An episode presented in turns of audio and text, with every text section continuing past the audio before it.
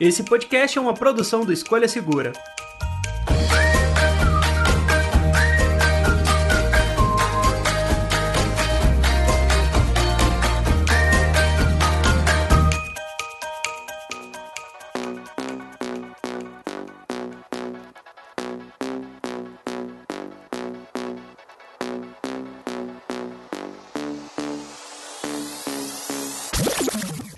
Amigos do podcast do Escolha Segura. Eu sou o André. Eu sou o Cleiton. Jefferson aqui, prazer. E hoje vamos conversar sobre segurança da informação, segurança nesse ambiente onde a gente está envolvido, segurança no mundo da tecnologia. E por conta disso, eu chamei aqui meu amigo Jefferson Menezes. Por favor, Jefferson, se apresente para a galera. Muito obrigado por ter topado gravar esse podcast aqui com a gente. Cara, prazer é todo meu. É, muito feliz em, em, em estar aqui, participar e esclarecer mais um pouco né, sobre esse tema que faz muita gente ter dúvida, dúvidas sobre muitas coisas. Para quem não me conhece, Jefferson Menezes, do canal JMS, também no YouTube, sou produtor de conteúdo, creator, assim como o pessoal. É, mas na cibersegurança, é, eu sou formado pela Universidade de Michigan em segurança digital. Aprendi muita coisa e aprendo no meu dia a dia que eu talvez possa agregar e trazer como conhecimento aqui para vocês. Que legal, muito bacana. Cleiton, estamos com um especialista na área, hein? É, eu vi. Hein? Não podemos fazer feio agora. ah, podemos aprender bastante, né?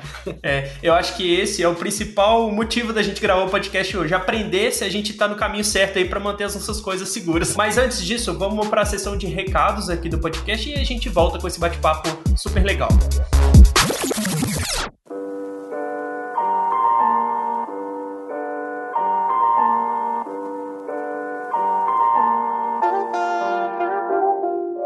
Bom, e na sessão de comentários de hoje temos e-mail aqui do Jonathan Zago. Ele manda a seguinte mensagem: Curti muito o podcast sobre o smartphone ideal. Sou fã do canal. Agora, uma coisa que me ocorre é o seguinte: já usei vários aparelhos com tela AMOLED, mas sempre troco depois de dois anos. Vocês acham que um aparelho ideal que vai durar uns cinco anos vai manter a qualidade do display? Jonathan, para poder te responder, eu tomo como base os smartphones topo de linha de gerações anteriores que eu tive acesso, tá? Smartphones que tem esse display do tipo AMOLED vão, sim, geração após geração, melhorando essa tecnologia, mas eu acredito que mesmo depois de um tempo, mesmo depois de certo tempo assim de uso, eles não vão perder uma qualidade. A verdade é que as tecnologias vão evoluindo, mas eu não acho que o smartphone atual fica ruim só porque o smartphone posterior foi lançado, saca? Bom, essa é um pouco da minha opinião, tá? O segundo e-mail que eu tenho para ler aqui é do Rádio Cuca FM, DJ Cuca. Um abraço, DJ Cuca. Ele manda o seguinte, ó. Oi, amigos do Escolha Segura. Eu sou o DJ Cuca, dono da rádio Cuca FM. Gostaria de sugerir a vocês uma pauta no podcast sobre o assunto de notebook para DJ. Necessito comprar um notebook, mas tenho muitas dúvidas de como escolher o melhor notebook para o ramo de DJ e web rádio. Tem como vocês me ajudarem nesse sentido? DJ Cuca Rádio Cuca FM. DJ, seguinte, eu vou tomar como base um pouco da experiência do meu irmão aqui, porque ele também trabalha como DJ, ele também trabalha como produção de audiovisual. E, cara, no final das contas, um, um equipamento voltado para esse tipo de nicho, para esse ramo de trabalho, para o seu ramo de atuação, é um notebook que vai ter uma tela de tamanho diferente. Então, por exemplo, o do meu irmão é um Nitro 5 de 17,5 polegadas. Como ele trabalha na noite tocando, ele precisa de uma tela maior, mas como ele vira e mexe me fala, ele fica bem incomodado pelo tamanho. Então entra também o lance da portabilidade. Mas deixando isso de lado, deixando ah, teclado, tela, essas coisas de lado, bateria inclusive, porque enfim, vai estar sempre ligado na tomada, mas deixando essas coisas de lado, uma coisa que você tem que se atentar na hora de comprar um notebook é se ele tem um processador atualizado e memória RAM suficiente para rodar os seus programas. No caso do meu irmão, por exemplo, ele usa um i7 de décima geração ou um i7 de oitava geração, não me, não me recordo certo, mas se eu não me engano é de décima geração, porque o notebook dele é relativamente novo, mas é um i7 com 16 GB de memória RAM. Ele sempre me fala que funciona bem, mas o ideal seria ir com pelo menos 16 GB de memória RAM ou, se possível, vai, um modelo que tenha a possibilidade de fazer um upgrade para 32 GB de memória RAM. É muita coisa se tratando de um notebook. A gente sabe que não são todos os modelos que permitem esse tipo de upgrade, mas pensando que é um equipamento que vai trabalhar por muito tempo com vários processos em background, que vai fazer várias coisas ao mesmo tempo, é interessante ter esse tipo de espaço, vai, para poder trabalhar. E aí, quando eu falo de espaço, eu estou falando de processador capaz e memória RAM também, que é capaz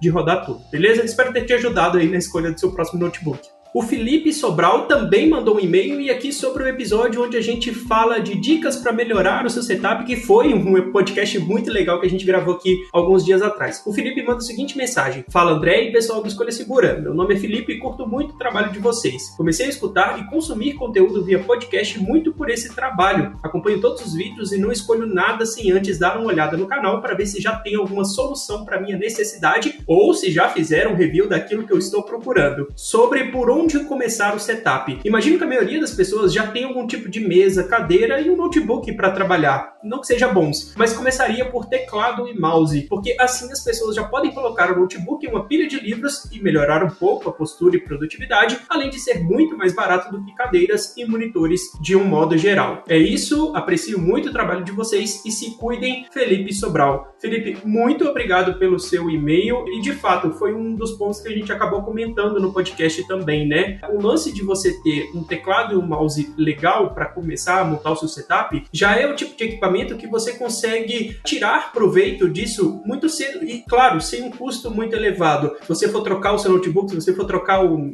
sei lá, mesa, cadeira, essas coisas, vai ficar muito mais caro do que comprar um teclado e um mouse de boa qualidade. Eu compartilho muito da sua opinião também, acho que um teclado, um bom teclado e um bom mouse te salvam várias horas de trabalho, te ajudam a terminar o trabalho. Eu acho que isso vai de cada um, dar a prioridade, cada um define melhor, mas de qualquer forma agradeço muito por seu e-mail, agradeço muito pela sua participação aqui no nosso podcast, beleza? Muito obrigado, Felipe, um abraço. Bom, e se você quiser mandar o seu e-mail também aqui para o podcast, é só mandar para podcast@escolhasegura.com.br e aí eu vou fazer um pedido aqui para vocês. Mandem de onde vocês estão falando, claro, o nome, a idade e de onde vocês estão falando, que aí a gente consegue passar mais informações aqui para os nossos ouvintes, beleza? Mas agora vamos lá para a sessão de recados, porque o bate-papo de hoje foi muito legal. Vamos lá.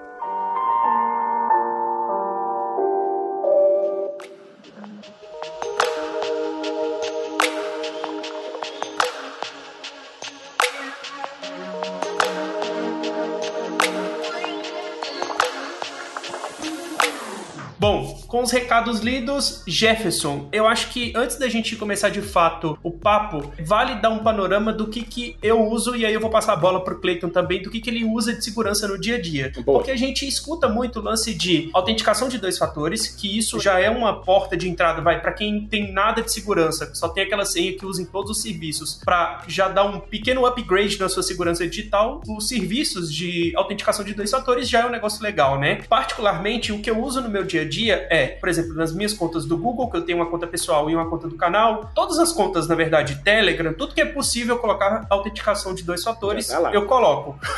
e aí eu uso o Alt. Eu não sei se você conhece esse aplicativo, ele é muito parecido com o que o Google Authenticator faz, só que ele sincroniza com a nuvem. Então, por exemplo, se eu transito de um, de um device para outro device, é só instalar o aplicativo, fazer a minha contrassenha ali e ele já sincroniza as contas, que para mim é sensacional. Estou no caminho certo?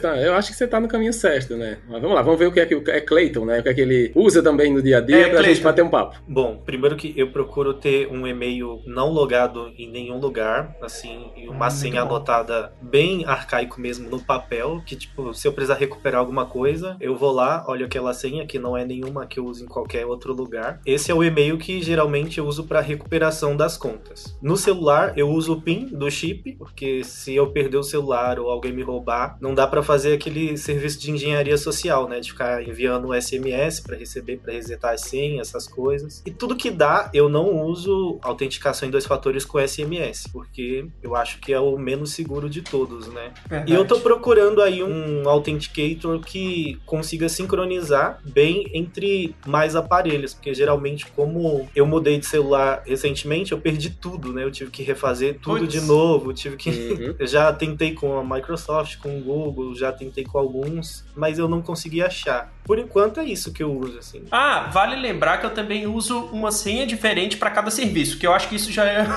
já é um grande limitador de, de, de ataques fáceis, entre muitas aspas aí, né, eu, Jefferson? A gente Legal. recebeu meio que um treinamento seu e eu lembro muito de uma tabela que você deixou do número de caracteres e a combinação ah, sim, dos caracteres com letras, números, enfim. Bom, vocês estão no caminho certo, com certeza, né? Eu acho que tudo que a gente aprende no dia a dia, que a gente possa aprender, André Clayton, acho que são coisas válidas, né? Tudo que você pode dificultar a vida dos criminosos são coisas válidas. Até o Clayton falou uma coisa interessante que eu lembrei agora aqui, que eu acho que é válido trazer nesse podcast, é que é um golpe muito recente que tem acontecido, principalmente nas capitais, que é a questão de quadrilhas que são chamadas de limpa conta, né? Onde a, a galera, talvez vocês já ouviram falar, mas eles quebram o vidro do carro, você tá usando ali o GPS, então, sei lá, um taxista ou alguém mesmo tá usando, ou você tá usando o celular na rua, em algum lugar, e eles quebram o vidro do carro mesmo, sabe? Jogam um paralelepípedo, estão nem aí com a galera que tá dentro e Nossa. rouba o celular para pegar ele desbloqueado. Uhum. Sim, sim. Com o celular desbloqueado, aí eu lembrei desse gancho que o Clayton deu, porque com o celular desbloqueado, o que é que eles fazem? Eles usam o serviço de e-mail, que está ali como Gmail, por exemplo, e que não tem senha, infelizmente, acho que é uma falha ele não ter. E aí eles saem resetando todas as contas, estão com o celular na mão, fica super mega fácil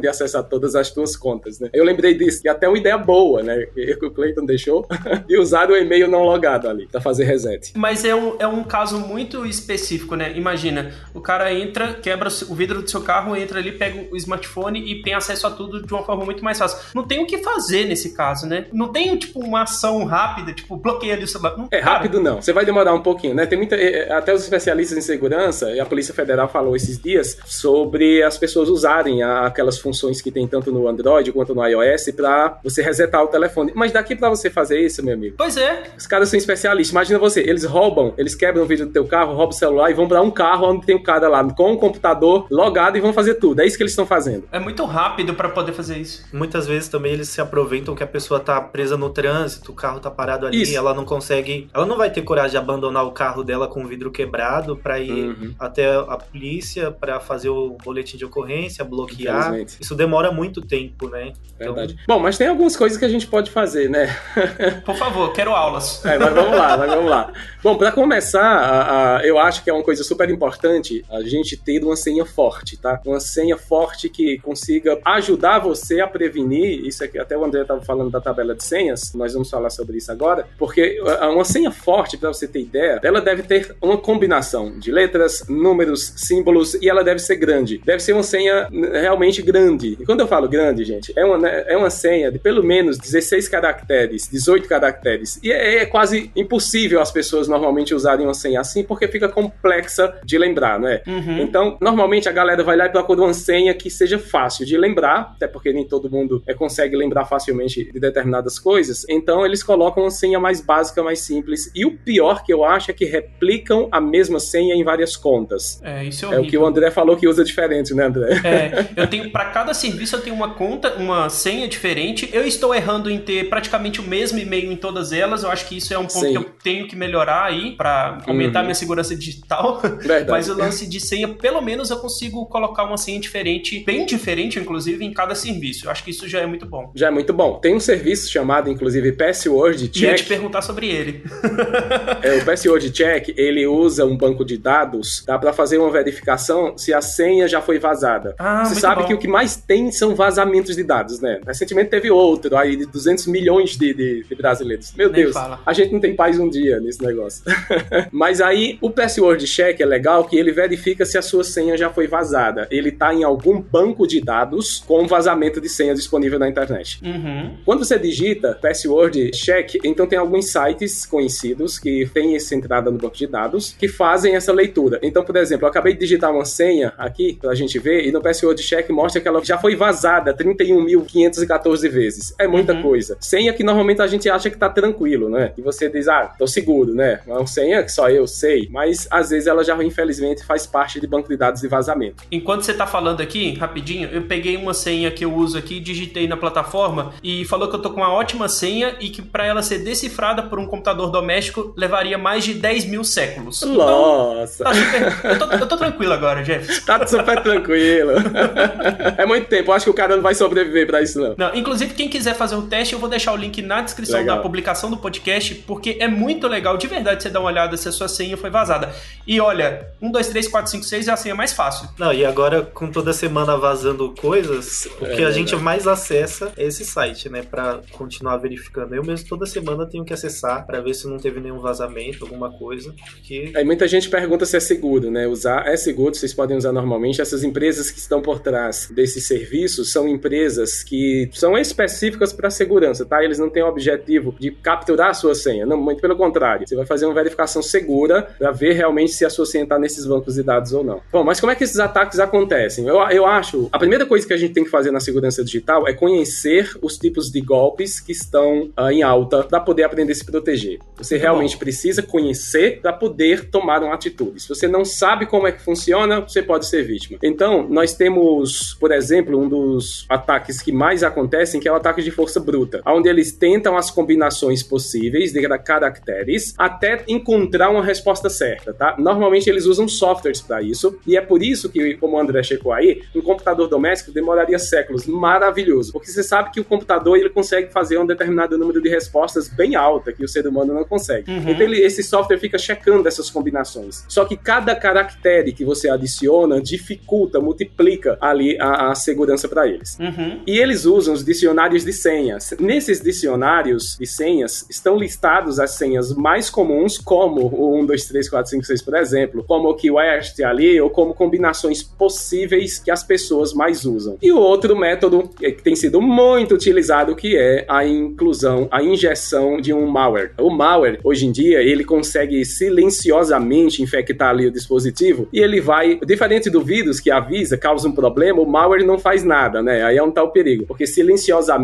ele começa a capturar informações, seja do seu teclado, seja do mouse ou do, do celular. E é interessante porque muita gente acha que às vezes o malware não vai pelo celular, né? Ah, não, Jeff, mas eu uso um iOS, mas eu uso, é, é, sei lá, acha que tá super mega protegido. Eu uso Mac, Mac não tem vírus. Mac, né? Aquela história. mas na verdade o malware independe de plataforma, tá? O malware, ele é um código, ele pode ser apenas um código, não precisa ser um programa, e aquele código ele vai executar ali em segundo plano, como um keylogger, por exemplo, que rouba os dados que você digita no teclado. O keylogger hoje em dia, eles conseguem inclusive saber aonde você está com o mouse apontado na tela, nas uhum. coordenadas. É por isso que os bancos criaram aquele teclado virtual que você consegue mover. Vocês já viram? Já, já. Eu já vi que você consegue. É, é o mesmo teclado convencional, só que você consegue mexer ele ali da, da interface padrão do site. Isso porque na hora de fazer a captura ali, ele consegue ver a coordenada para saber aonde o mouse está parado. Então isso aí daria, facilitaria a, o roubo dessas informações. Tem outro site também que eu acho legal a gente falar, até se baseia no primeiro, mas esse é melhor, que é o Have I Been. O Have I Been ele mostra se sua senha foi comprometida. Ele usa a mesma base, só que a nível mundial, tá? Ele verifica realmente se aquela senha que você usa está comprometida, porque um hacker facilmente iria tentar nesses ataques de força bruta, ao instalar um malware no seu computador, ele iria tentar aquela senha. E se você tiver com aquele determinado malware, ele vai descobrir a senha. Então, o Have I Been Pawned é importante, foi criado, inclusive, mantido por Troy Hunt, que é um dos diretores regionais da Microsoft na Austrália, que é especialista em segurança e privacidade na internet. É um site muito útil e que eu acho que as pessoas também deveriam criar o hábito de checar. Eu, eu acho esse legal porque, além dele te informar sobre senhas, ele te informa também sobre a sua conta. Vamos supor, um usuário do, do Twitter, por exemplo. Se o seu usuário do Twitter tá numa listagem de vazamentos recente, ele consegue te avisar isso também. Eu acho isso muito legal. É bom, eu acho que, que ajuda, tudo ajuda realmente. E falando da tabelinha, é interessante porque ela mostra o tempo em que os hackers passam para poder craquear a sua senha, tá? Uhum. Aí nós chegamos naquele dado mais preocupante da segurança digital, que é o seguinte: como exemplo, a Rive Systems, ela, uma empresa de cibersegurança, ela usou senhas entre 4 e 18 caracteres, já que a maioria dos sites pedem que você use pelo menos 4 dígitos, né? Então eles usaram ali entre 4 e 18 e eles perceberam, vamos usar só número mesmo. 1, 2, 3, 4, 5, 6, por exemplo. Pronto, 1, 2, 3, 4, 5, 6. É, se você usar uma senha como essa, por exemplo, se ela tiver 4 caracteres a 10 caracteres, é aí onde entra muita enganação das pessoas. Jeff, se eu usar de 1 a 10, são 10 caracteres, mas são números apenas, essa senha ela pode ser quebrada instantaneamente, coisa de milissegundos, através de um programa como esse. Você botou, ela quebrou, sabe? É instantâneo. Aí você diz, Jeff, tudo bem, eu vou usar então 7 caracteres, mas eu vou adicionar letras minúsculas em números, eu vou misturar, é instantâneo, meu amigo, também. Ah, eu vou diminuir os caracteres, tá? Para poder deixar fácil. Sim. Seis caracteres. Eu vou usar letras maiúsculas e minúsculas. Ela é quebrada, pasmem, senhores e senhoras, instantaneamente ainda. Você diz, mas como assim? Então eu vou fazer o seguinte: eu vou usar cinco caracteres e eu vou misturar. Eu vou usar uma letra, uma letra maiúscula, uma letra minúscula, uh, um número e um símbolo. Será que agora vai? Também não vai. Instantaneamente. Ela pode ser quebrada. É absurdo. Só que é engraçado que, por exemplo, você tá falando isso com cinco caracteres. Se você dobra a quantidade de caracteres pela mesma tabela, se você faz essa combinação Isso. de números, letras maiúsculas, minúsculas uh, e símbolos, você já pula de instantaneamente para cinco anos. Cinco anos. Cinco anos. Só por dobrar a quantidade de caracteres. O, o detalhe é, é, aí entra na complexidade, é, André, porque se eu uso cinco caracteres, mesmo eu usando um de cada um, que seria o correto, uma letra, uma maiúscula, uma minúscula, um número, então se eu uso apenas cinco, isso vai dar ao, ao computador um número de casas decimais muito fácil. Agora, Uhum. se por exemplo eu usar 10 caracteres, como você falou, e ao invés de uma eu estou usando duas letras maiúsculas, duas minúsculas, dois números, isso vai, vai levar um determinado tempo para a máquina descobrir que sobe para 10 anos, né? Aí, e não precisa nem se usar tanta coisa. Para você ter uma ideia, se você usar 18 caracteres apenas com números, vou facilitar, usar o medo- método mais fácil que tem, 18 caracteres, mas só com números. Seria instantâneo, Jeff? Não, passa para 9 meses. O que já é muito bom. né? Aí quer dizer que se eu usar de 1 a 18, eu vou conseguir. Aí eu vou adicionar uma letrinha só minúscula. Uma letrinha. Passa para 23 milhões de anos. Pra você ter uma ideia. Absurdo. A complexidade que uma letrinha no meio dessa senha pode fazer, você usando muitos caracteres. Eu acho que seria legal as pessoas usarem no mínimo aí uma senha de 10 caracteres. Tu acha que você... Eu acho que dá, né? 10 caracteres é fácil de lembrar até. Não é? Se você pegar e botar, conseguir criar uma combinação que você lembre, vai 5 anos, pô. Se você usar um a mais, 400 anos, o hacker já morreu. Porque ele É. não vai ficar 400 anos vivo tentando descobrir tua senha. E a gente espera que você troque a senha nesse período também, né? É, verdade. Falando disso, inclusive, vocês têm o hábito de trocar de senhas constantemente? Olha, quando eu tenho a desconfiança, assim, que tem alguma coisa estranha nas contas, pode nem ser nada, assim, eu mudo. Recentemente eu mudei todas as senhas e não decorei nenhuma ainda.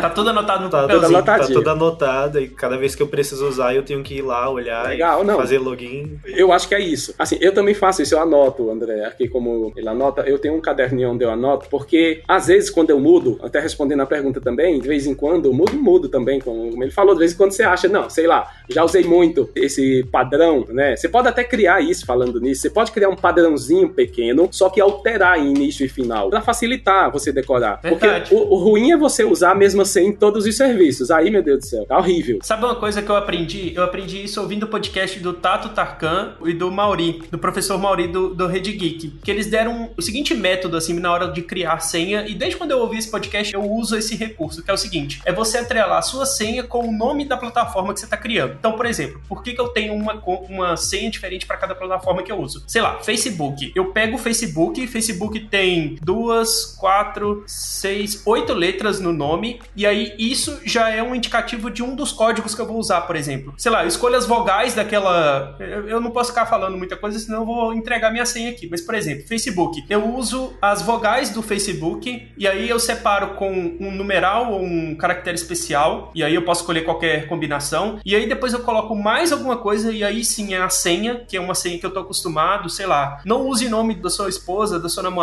do seu filho, não usa nome. Eu descobri que é uma das coisas mais fáceis das pessoas descobrirem a sua senha é você colocar o nome de um ente querido. Então não use nome. E eu finalizo geralmente com um número também que tá atrelado ao nome da, da plataforma. Então, assim, eu tenho o nome da plataforma no início e no fim da minha senha, e no meio tem uma combinação muito aleatória para cada uma das plataformas que eu uso. Cara, é tão aleatório que de vez em quando eu me perco na minha própria. na minha- própria metodologia de criar senha, saca? Sei.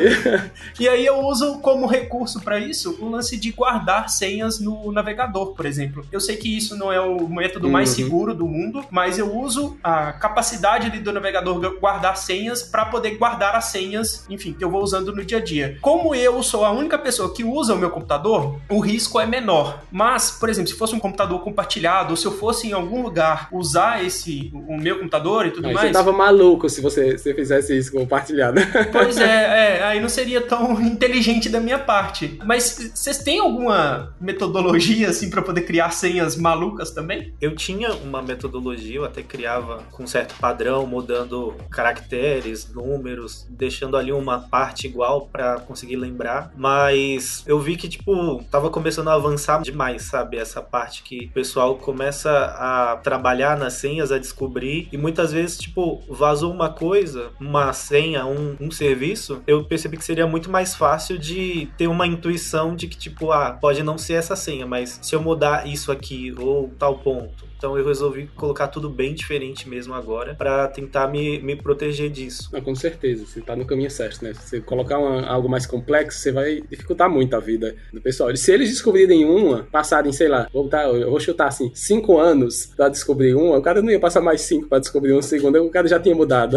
Pois é. Você tem, Jefferson, essa, essa metodologia também? Porque, enfim... Cara, sim, assim, eu também uso, né? Eu sou meio maluquinho com, com essa questão de senha. É, então sempre anoto também, porque são senhas complexas complexas, de muitos caracteres misturados, às vezes fica uma sequência meio doida, assim, sabe? Uhum. honestamente, André, eu não. Por mais que eu saiba, sabe, determinados serviços até tem um, um, certo nível de segurança, mas eu não confio. Como, por exemplo, usar a senha salva no navegador como você usa, eu não confio, eu não uso. É usar o Alt, como você falou, em nuvem, eu prefiro não usar em nuvem, eu prefiro off. Tem até um dispositivozinho que você pode usar, eu não tô com ele aqui, mas ele é uma chave de segurança, só que física, que você pode andar com ele, não está conectado à internet. E você pode se aproximar do, dos dispositivos e ele faz a leitura da chave. Isso é muito legal. É, eu acho bem mais seguro, sabe, até do que você usar qualquer coisa na nuvem, qualquer coisa na internet. Eu tenho minha, minhas desconfianças. Mas na hora de criar, respondendo a pergunta, eu sempre uso um padrão, sim, eu também tenho a, a forma de criar um padrãozinho ali de, de acordo com o site também, eu sempre faço isso, só que mudando completamente o desenrolar da senha. Então, por mais que o cara ima imaginasse, tivesse um padrãozinho inicial, mesmo se eu tirar, o padrãozinho só serve para mim, sabe? Ele só vai uhum. servir para eu lembrar, porque mesmo que o cara soubesse esse padrãozinho, ele nunca vai descobrir o restante. É, o final da sua senha nunca é igual também, né? Não, nunca é igual. Nem início, nem final, nem meio. Eu acho que nunca vai Muito ser bom. igual, né? Pra o que eles querem. Agora, o grande problema que eu acho da gente utilizar, como você citou, o, alguma coisa salva no computador, é por causa da engenharia social e do phishing scam. Uhum. Nós temos na a engenharia social, que é um crime que consiste na obtenção de dados de uma pessoa através de técnicas de comunicação que resultam na persuasão da vítima. Esse tipo de crime, ele é muito utilizado hoje. Ele inclusive é utilizado com a arte de hackear pessoas. A gente pode estar conversando e eu te hackear pela fala, conversando também. Uhum. Ele é utilizado por criminosos, esse tipo de engenharia social. Agora, o mais usado no meio digital, já que a gente está falando disso, é através daqueles métodos que nós já conhecemos, mas eles estão cada vez mais inteligentes, que é o envio de informações para você, seja através de um e-mail, seja através de um comentário, através de uma mensagem no WhatsApp, ou seja, eles fazem muito isso e eu acho incrível, pessoal. Assim, o brasileiro hoje em dia, meu Deus do céu, ele parece que é muito ingênuo, a sabe? NASA vem, a NASA é, vem. É, a NASA vem, mas, mas nesse, a NASA vem, mas nisso aí, meu Deus do céu. É, porque você já viu aquelas correntes que a galera faz faz, né? Tipo, ah, digita abaixo o seu amém. Ou então, é, eles estão usando muito hoje o seguinte: próximo milionário da família tá curtindo esse post. Ou não sei o quê. Para as pessoas, sabe? Pra mexerem com as pessoas e fazerem elas tomarem uma ação. E elas tomam essa ação. Eu acho isso um absurdo imensurável. Porque do mesmo jeito que eles fizeram isso, eles vão fazer várias outras coisas. Esses posts, normalmente, que são bem com apelo popular, são usados por hackers. Para quê? Eles colocam uma coisa, eles deixam passar garantir ali um número gigante de curtidas, de comentários, de engajamento, e depois eles trocam, adicionam links ali. Depois você nem lembra mais, mas tá lá seu nome como curtiu. Você sabe que é louco, assim, que é um trabalho. Eu falo que é um trabalho, mas no final das contas é um lance de educação com a família que a gente tem que ter mesmo. A gente que entende um pouco mais, e aqui eu tô falando que é tipo o mínimo, uhum. eu acho que o Cleito também tá no mesmo caminho que eu, mas assim, a gente é. entende. É, da família, talvez a gente é a pessoa que mais entende daquele assunto. E aí é o lance da gente falar assim: olha, mãe, pai, sogra, sogro, não clica nesse link, porque é um link malicioso, tá na cara que é malicioso. Sabe essa mensagem que você recebeu? Pode ser de uma pessoa que você confia pra caramba, mas Isso. a estrutura da mensagem não bate, a estrutura da mensagem não faz sentido. Então você vai se dar ao risco de clicar em um link só para poder ver qual é é, não faz sentido. Não faz então, sentido. Então, é, é, é, um lance de educação, porque assim, hoje em dia, por exemplo, a minha mãe, olha que, que louco, a minha mãe vê um link, sei lá, é um link qualquer. Eu sempre falo com ela, mãe, não clique em link de WhatsApp, que não, não uhum. funciona pra nada. Não clique em link. Nem se eu te mandar um link, você vai clicar nele, porque eu tô falando. Pode ser que eu, alguém hackeou o meu WhatsApp e te mandou isso, um isso acontece muito, né, André? Isso pois acontece é. muito, das pessoas hackearem e tá no seu nome lá. É, exato. Eu falo com ela, não clique em link. Aí hoje em dia ela recebe o link de uma amiga, de alguém que manda para ela, e ela me manda e fala assim: posso clicar nesse link? Aí eu mando para ela, assim, mãe, o que, que você acha? Hum. Ela, é, tá estranho, né? Eu falei assim, é, tá... tá estranho. então, assim, deve, né? é um processo de educação. Hoje em dia, eu já meio que falo para todo mundo assim que tá mais próximo de mim, falo assim, não clica, porque não vale a pena o risco. Simplesmente não vale a pena. Hoje em dia, a gente que tá um pouco mais inteirado desse assunto já vê, por exemplo, gente que rouba o seu chip de celular. É uma engenharia louca, assim, que eles pegam, têm acesso ao seu chip de celular para poder receber o código de verificação do. WhatsApp, roubam a sua conta do WhatsApp e aí o, o, caminho de você bloquear o seu WhatsApp e até avisar para todo mundo que seu WhatsApp foi roubado, essa pessoa que tomou seu WhatsApp já mandou mensagem para um monte de gente, uhum. já conseguiu fazer uma bagunça gigantesca. Isso quando você consegue recuperar ainda, né? Não, você sabe, é porque eu me lembrei de uma coisa, aí quando eu me lembro do ganchazinho, é, às vezes eu falo, e eu falo demais, tá, gente? Qualquer coisa me interrompe. Fica tranquilo.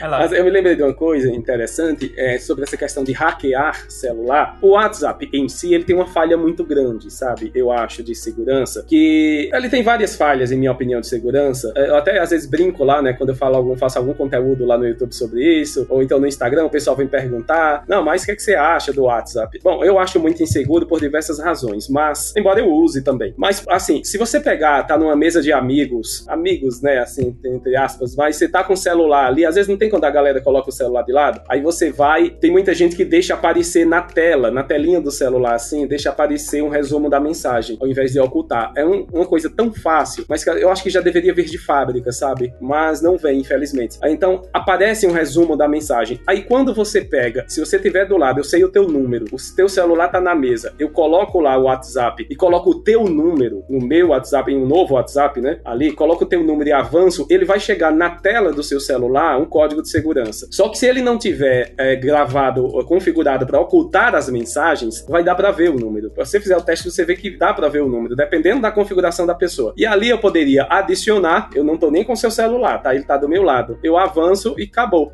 Acabei de pegar teu WhatsApp para mim. É o que você falou. Daqui para as pessoas conseguir, você conseguir descobrir e identificar aquele problema, pelo menos eu vou te bloquear por algumas horas, porque o cara faz isso e fica jogando o código várias vezes para poder o WhatsApp bloquear por 7 horas. Ele faz isso. Ele bloqueia por 7 inicialmente. Então ele vai ter 7 horas para completar o processo e ficar com teu WhatsApp até você conseguir colocar novamente o código de segurança que chega no seu SMS. 7 horas dá para fazer tudo que você quiser. Dá pra fazer tudo.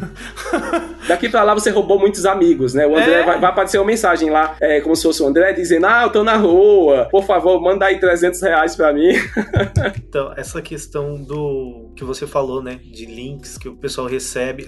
É sábado agora mesmo. Meu pai chegou todo empolgado. Ele já estava colocando os dados no site, porque ele recebeu um link de uma promoção do WhatsApp para comprar, eu acho que era uma geladeira, algo assim, por um preço assim que era um terço do valor, sabe? Uhum. Essa questão da educação sobre o uso da internet, é, eu já perdi a conta assim do tempo que eu tô insistindo Nossa. nisso com os meus pais. É uma coisa que a gente sempre insiste. Pelo menos agora assim eu consegui, tipo, mesmo fazendo a besteira, eles vêm, mostra, uhum. né? Às vezes muito empolgados, muito felizes, né? Nossa, olha o que eu achei aqui na internet, essa promoção. Eu falando, isso é golpe, uhum. né? Tá na cara, olha aqui. Esses dias eu tava mostrando para ele, né, pai, ó, esse link começa assim, tem esse ponto, o senhor pode verificar isso. Então, acho que a gente tem que começar a mostrar o caminho bem explicado, porque tá sendo tão bem feito, né, que uhum. muitas vezes a gente, até a gente mesmo, abre um, um link sem querer, alguma coisa, fica curioso, a página tá lá e a gente fica, mas será que essa página é real mesmo ou não, né? Ou será que é golpe? Uhum. Então tem que começar a ver nos mínimos detalhes lá na barra de endereço, os links, tudo certinho, pra ficar bem atento e não cair nisso, porque tá muito bem feito mesmo. Se eu não tivesse em casa, com certeza ele já teria perdido uma grana, assim, esse fim de semana. É aquele negócio, né? Se não fosse o momento ideal em que você estivesse lá, hoje você estaria chorando no final com das certeza. contas. Porque com não certeza. tem como voltar atrás. Uma vez que aconteceu, você tem que acabar arcando com prejuízo, porque infelizmente é, é isso. A, a, história que eu ia contar é muito nessa pegada, assim, que o que que aconteceu? O Jefferson tava comentando de você cobrar os amigos aí, mandar mensagem para todos os amigos. E aconteceu o seguinte: um colega teve o WhatsApp roubado, e aí o rapaz que entrou, e a gente fala que é rapaz porque depois a gente conseguiu pegar o nome, CPF e tudo do cara, ele entrou em contato com a, a lista de amigos salva ali no WhatsApp. Não só isso, ele entrou em contato primeiro com um grupo de pessoas que todo mundo fazia parte. Então ele começou a mandar mensagem assim, ó, André, tô aqui na rua e tô precisando de uma grana. Você pode fazer um Pix para mim? Porque eu não consigo voltar em casa agora, eu preciso uhum. tirar esse dinheiro rápido para poder pagar uma conta e aí quando eu chegar em casa eu te transfiro a grana, pode ser? Aí eu poderia responder assim, claro, transfiro, tudo bem, você é meu amigo, depois você vai me devolver, tudo, tá tudo certo. Só que esse rapaz, ele, eu, eu nunca tive essa liberdade com ele para uhum. tratar sobre esse assunto. Ele nunca me pediu dinheiro, nunca conversei com ele sobre isso. Então já foi meio suspeito. E aí, no final das contas, nessa conversa desenrolando, o cara passou o Pix. E aí a gente conseguiu o nome da pessoa, o banco, o CPF dele ali, né? Uhum. Seis dígitos do CPF. E aí a gente entrou em contato com a polícia para poder fazer o boletim de ocorrência, porque esse cara tava se passando pelo meu amigo, ou seja, já é um crime isso, é uhum. crime federal e tudo mais. E o nome dele completo tá ali na hora que você vai fazer o Pix, porque, enfim, na hora que você vai fazer a transferência, te dá todos esses dados. E aí eu fico pensando, poxa, o que que passa pela cabeça de um golpista desse de pensar que vai passar impune sobre isso? Porque você tá dando tanta informação pro cara, no final das contas você tem nome completo, você tem uma parte do CPF, você tem a conta bancária, você consegue abrir, sei lá, uma ocorrência, alguma coisa na polícia para poder ir atrás dessa pessoa. Só que ao mesmo tempo, eu vejo que muita gente vira e fala assim: eu não vou fazer nada porque isso só vai tomar o meu tempo. Eu não vou entrar na polícia, tipo, não vou fazer um BO e tudo mais, porque esse cara vai passar impune, assim como tudo acontece no Brasil, e, e, é isso. Só que não. Esse tipo de coisa, eu acho que uma das mais importantes, assim, principalmente quando a gente fala de grana, de Pix agora, que é um golpe que é super recente, se a gente for parar pra pensar, uhum. vale a pena você ir atrás de fazer o BO, porque isso pode diminuir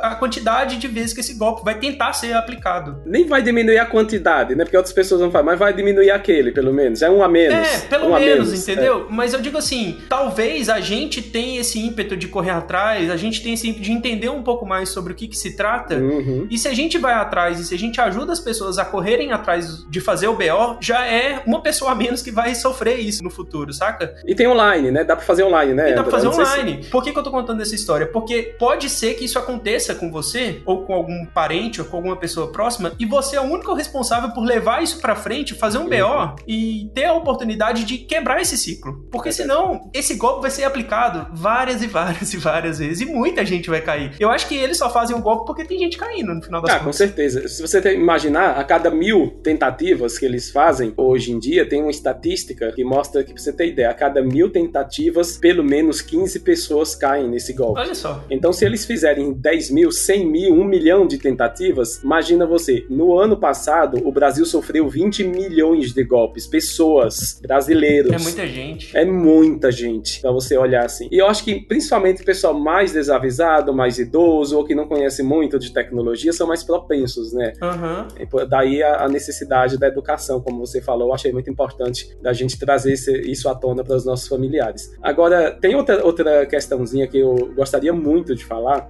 Sim, por que favor. é a questão de, saindo um pouquinho do, desse golpe que é necessário você interagir, até agora a gente está falando de golpes que necessitam da interação uhum. do outro lado, né, da, da gente. A gente sempre erra em alguma coisa, a gente ou clica no que não devia, por curiosidade, responde um SMS também que não devia, uma mensagem no WhatsApp e por aí vai. Ou transferimos, né, às vezes a pessoa, a própria vítima transfere, como você falou, o dinheiro. Mas tem um outro tipo de golpe que tem acontecido muito, principalmente de 2020 para cá, está em alta nesse tempo pós-pandemia, que é o Session Hijacking. Explica um pouco mais, Jefferson. o hijacking é um termo em inglês que vai dar para o sequestro de sessão, tá? Pra você ter uma ideia, tudo que a gente abre na internet, todo site que você abre e você visita, você recebe um ID de sessão exclusivo entre o usuário e o site. Esse ID se chama sessão, tá? Essa sessão fica aberta enquanto você estiver ali no site. Exemplo, você abriu o seu YouTube, ele pediu uma senha para isso, então Então há uma sessão aberta. Uhum. Nem sempre as pessoas costumam fechar essa sessão quando saem, até por questão de facilidade, já que você costuma acessar muito aquele site, determinado site. Então tá sempre aberto ali. A mesma coisa acontece nos aplicativos, que é até é importante que as pessoas também fechem os aplicativos. Por exemplo, você abre um site de compras online e porque é mais fácil, você deixa ele aberto. Você até sai, mas o aplicativo quando volta ele não pede mais usuário e senha. Isso uhum. se chama sessão. A sessão foi aberta. Então, com essa sessão aberta, os invasores podem sequestrar a sessão, eles se passam pelo computador. A gente estava falando dele se passar por amigo, mas nesse caso ele se passa pelo computador, solicitando informações privadas e roubando esses dados, essa sessão. De posse de uma sessão aberta, ele não precisa, vê como isso é perigoso, ele não precisa do seu usuário, ele não precisa do seu e-mail, não precisa de sua senha, não precisa de autenticação em dois fatores. Ô, louco. Ele não precisa de nada disso, porque ele simplesmente é como se ele tivesse entrado em um túnel em andamento. Ou seja, você logou e abriu a porta e ele entrou junto de você, digamos assim, e tá ali. Ele não precisou de credenciais. É muito perigoso o, o, o session hijacking. Caso você não proteja sua navegação, essas sessões podem ser sequestradas. Esse método, ele detecta e rouba os cookies do seu computador. Sempre que você faz esse ID de sessão, seu computador recebe um arquivozinho de texto chamado cookie. E esse cookie, ele mantém as informações criptografadas de login enquanto você está acessando. Você saiu, o cookie é eliminado. Só que quando você está com a sessão aberta, você deixa ela ali por muito tempo aberta, esse tipo de hacker, através de um malware no seu computador, ele pode invadir essa sessão, permitindo usar suas contas, seja Facebook, Twitter, Google ou Gmail. Normalmente, eles fazem isso nas sessões de e-mail. Eles preferem as sessões de e-mail ou de sites como o YouTube ou de contas maiores de redes sociais, porque eles sabem que vão tentar ganhar algum dinheiro ali tentando te ameaçar depois, tá? Entendi. Eles normalmente fazem isso. Então, eu vou deixar algumas dicas para as pessoas evitarem esse tipo de golpe também, que é o sequestro de sessão, que é tão complexo e tem aumentado tanto no Brasil. Sempre que você utiliza, né, aquele protocolozinho, o HTTPS, você está ali na frente, você sabe que está em uma conexão criptografada. Tudo que está passando através do HTTPS está criptografado. E a, os sites passaram a adotar o HTTPS de um tempo para cá, todos eles estão utilizando, tá? Os sites que usam HTTPS têm um ranking melhor no, na, nas pesquisas do Google. Eu achei isso muito legal da parte do Google, uhum. assim. Sim, com certeza. E promover né? a segurança muito. também, né? É uma segurança, camada de segurança. Isso ajuda demais, porém, o cuidado que as pessoas têm que ter é em determinadas detalhes, nas nuances, como, por exemplo, fechar sessões. Eu sei que dá trabalho, eu sei que é uma coisa chata, toda vez você tem que estar tá lá logando, uhum. em vez de você deixar aberto, mas é muito perigoso que fique aberto, tá? Por questões realmente de a mesma coisa, você deixar a porta aberta, você entrou e deixou a porta aberta de sua casa, é isso. Se você precisa navegar na internet, explorar, principalmente a gente que é criador de conteúdo, explorar novas coisas, pesquisar novas informações ou baixar determinados arquivos para teste, é importante que se use uma rede virtual privada, é importante que esteja conectado em uma VPN e é importante sim que se use um bom serviço de proteção. Pra você ter uma ideia, de alguns anos para cá, os próprios hackers espalharam na internet uma falsa verdade que é a questão de não ser necessário o uso de antivírus. E as pessoas compraram essa ideia. É muito fácil, né? É muito fácil. Eu vejo muitos criadores, eh, André, falando isso, criadores de conteúdo, que não precisa, por exemplo, ah, o Android não precisa de antivírus. Ok. Se for por causa do vírus, realmente ele não precisa. Mas o problema do malware e do spyware vai além de questão de vírus. Existem sites que basta você abrir o site. Você não precisa clicar em nada, absolutamente nada. Você abrir o site, o spyware é instalado em seu computador. Na mesma hora. Na mesma hora. E você não sabe, ele não faz nada, absolutamente nada. Então você não vai desconfiar. Por isso é necessário você ter um sistema de proteção. E daí entra uma polêmica, que é a questão do pago versus gratuito, que em minha opinião, as pessoas deveriam pagar sim um sistema de proteção, porque é muito mais confiável, é muito melhor a atenção que ele dá. Ele protege tudo, né, basicamente. Até quando você vai clicar em um site que não deve, às vezes ele bloqueia, você já viu, né? Ele não permite você acessar. Às vezes você tá, poxa, mas eu queria tanto acessar esse negócio. Ele vai lá e bloqueia para você, por suspeita. Até porque é aquela máxima, né, que se você não paga pelo produto, você acaba sendo o produto. É uma verdade, as pessoas elas são usadas e não sabem, né? É. no meu canal o pessoal reclama muito quando eu falo de alguma coisa gratuita. É incrível, é incrível isso, porque as pessoas me questionam, ah, mas não é gratuito. Elas querem, o brasileiro tem a mania de querer tudo gratuito, sabe? Se for pago, ele já sai xingando você, uhum. porque não é gratuito para ele.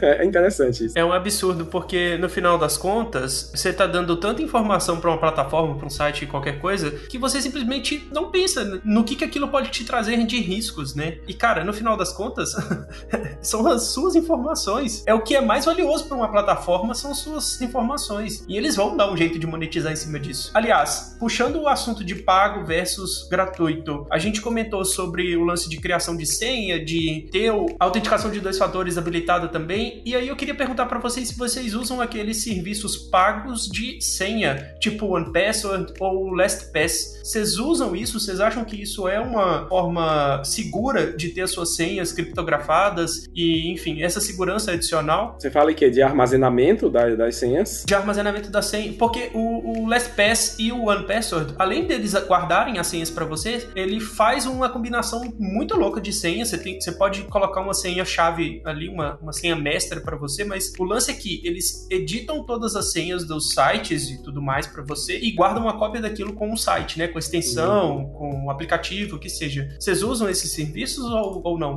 Não, eu não uso nenhum. É, eu particularmente também confio no velho método de anotar uma senha mais complexa. É exatamente isso. Não, não é que seja ruim, é válido. Uhum. Só que, assim, por saber como funciona a parte de decifrar uma senha, decifrar determinadas informações, eu tenho minhas desconfianças. Entendi. Tem dois pontos negativos, né? Primeiro que se você perde a senha para entrar nesses aplicativos, você fica trancado para fora, porque quando eles te vendem, eles dizem que não tem como, porque é uhum. é criptografado, é extremamente seguro e não dá para recuperar. É igual a carteira de Bitcoin, né? Você lembra que o pessoal e... perde acesso e não consegue mais.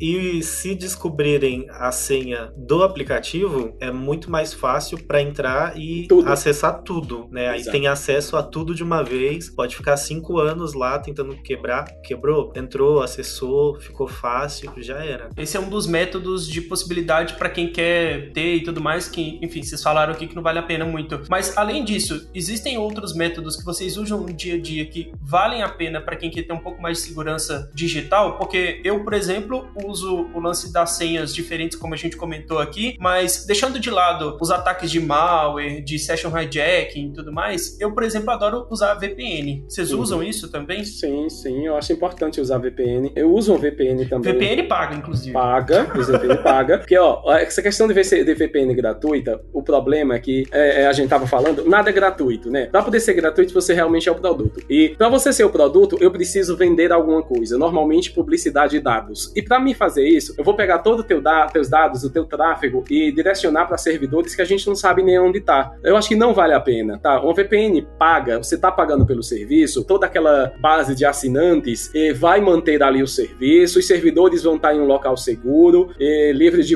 determinados problemas. Eu acho que para você jogar o teu tráfego em uma VPN gratuita, que você não tem ideia por onde aquilo está passando, eu acho que é um tiro no pé. Eu acho que não funciona e não dá certo. Eu prefiro usar uma VPN paga, realmente, e também um bom serviço de antivírus pago. Repito, não por causa dos vírus, muito mais por causa de malware, por causa de spyware, de ransomwares e vários outros tipos de problema, né? Muito bom.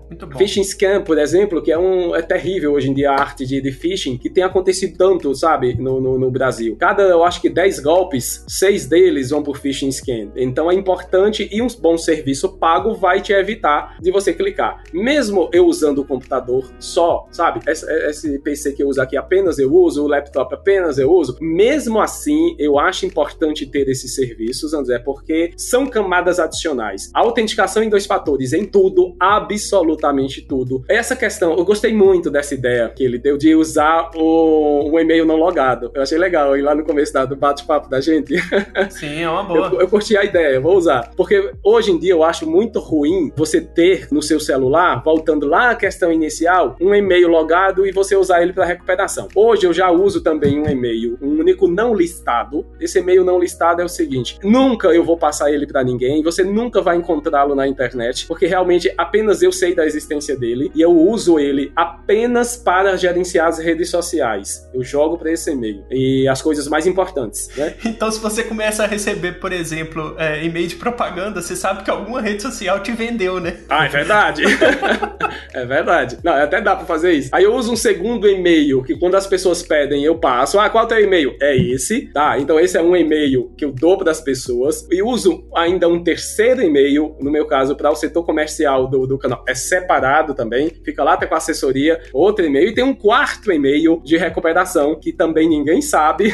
e que esse e-mail é bem antigo, mas só eu uso. Eu não coloco em site em cadastro nenhum. E eu tinha, havia criado um quinto e-mail. Absurdo, né? Mas eu havia criado um quinto e-mail para cadastros. Não tem os sites que pedem para você. Você vai cadastrar qualquer coisa internet. Precisa do teu e-mail. Aí eu uso aquele.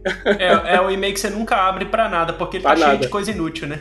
é importante, é importante você separar isso com senhas diferentes, tá? Senhas diferentes, porque você tá dificultando ali a vida do criminoso. Muito bom. Eu acho que a gente passou por umas dicas essenciais, assim, para começar a ter um pouco mais de segurança na internet. E Jefferson, eu vou deixar o convite aberto aqui para um dia a gente voltar e falar sobre engenharia social no podcast, porque é um episódio completo. Com certeza. Dá para falar um monte sobre isso, porque são técnicas de invasão, mas que não estão atreladas a um sistema, não estão atreladas a um site, a um e-mail, uhum. a um usuário que seja. Tá mais atrelado a você, ao, você. ao, ao quanto você entrega de informação para um estranho e você nem percebe que você passou esse tipo de informação. Verdade. Cara, eu sou apaixonado com essa temática, eu gosto muito de ver série e tudo mais a respeito Legal. disso toda vez que eu falo de engenharia social, me vem a série do Mr. Robot na cabeça. Ah, legal, muito bom. Que o cara é simplesmente um hacker social. É.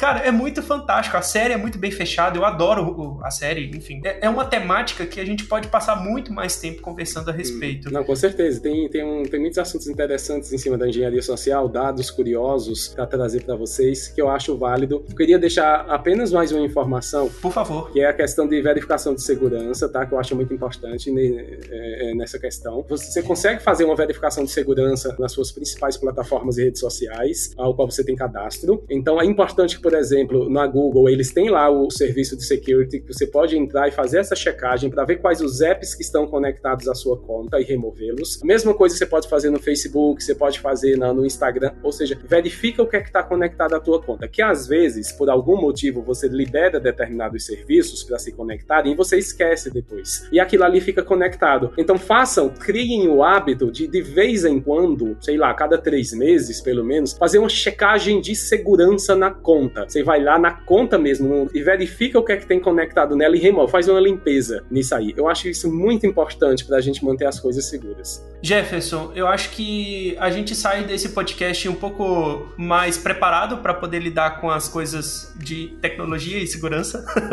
muito obrigado pela sua participação aqui no nosso podcast. Eu adorei bater esse papo com você. Ah, que bom. Porque é, é, aquele negócio, a gente sempre tá aprendendo um pouco mais. E beleza, passou uma hora, eu consegui aprender uma coisa, já foi válido para mim. Porque para muita gente isso ainda é muito nebuloso. A gente conhece um pouco, eu, Clayton, você, a gente conhece um pouco disso, mas eu acho que a discussão é muito válida para quem tá querendo entender um pouco mais de como as coisas funcionam e querendo aprender um pouco mais Verdade. sobre o melhor caminho a se tomar nesse mundo de segurança digital. Clayton, aprendeu alguma coisa aí hoje, Cleiton? Cara, eu aprendi muita coisa hoje. Muita coisa. para mim, assim, foi uma grande aula. Até porque, tipo, a gente tá por dentro disso, conhece, mas a gente conseguiu, pelo menos eu consegui, ter uma noção do quanto que, por vezes, é o mesmo problema, a mesma situação, mas vai evoluindo, vai se adaptando, vai é, se ajustando ali conforme a gente vai se protegendo. Os criminosos vão se adaptando e fazendo basicamente o mesmo e muitas vezes a gente ainda acaba caindo, né, nessas mesmas coisas. Então foi bom para eu aprender e como você falou, André, também para ficar de olho naqueles que estão à nossa volta e que muitas vezes não, não ligam, sabe? Falam, ah, isso aí sempre ouvi falar, nunca aconteceu comigo, uhum. mas no dia que acontece é uma perca muito grande, né? É um problema muito difícil de, de contornar e resolver. Eu com certeza vou obrigar todo mundo que eu conheço a ouvir esse podcast.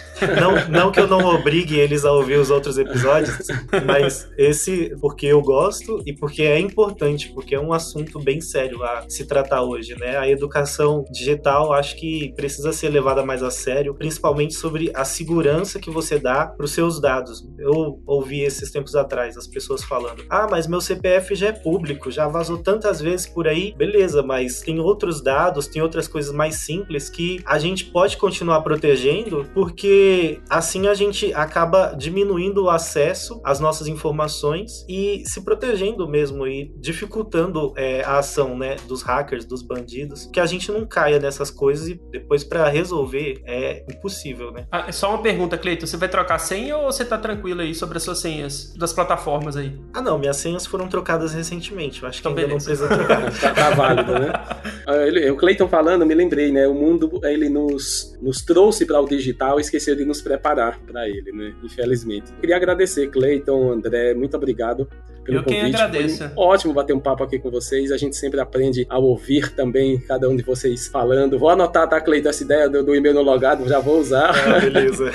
é muito bom. Valeu, obrigadão e conta comigo. Beleza, muito obrigado. Mas Jefferson, onde que as pessoas te encontram? Que acabou a gente passando aqui e a gente não falou. Seu Instagram, seu Ah, YouTube, beleza. Tudo canal JMS. Vocês procurarem por canal JMS, é, vão me encontrar em todas as redes sociais. Perfeito. E eu vou aproveitar e vou deixar o link das redes sociais do Jefferson na publicação desse podcast. Valeu. E se você quiser participar também, manda seu e-mail para podcast@escolhasegura.com.br que a gente vai ler sua mensagem lá e vai enaltecer mais ainda a sua participação aqui no nosso podcast. Muito obrigado a todo mundo que chegou até o final. Um grande abraço para vocês. Até a próxima. Tchau, tchau. Valeu. Valeu, tchau. tchau.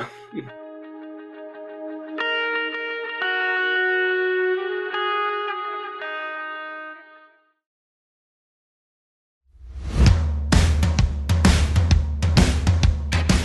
Este episódio foi editado por Command Podcast.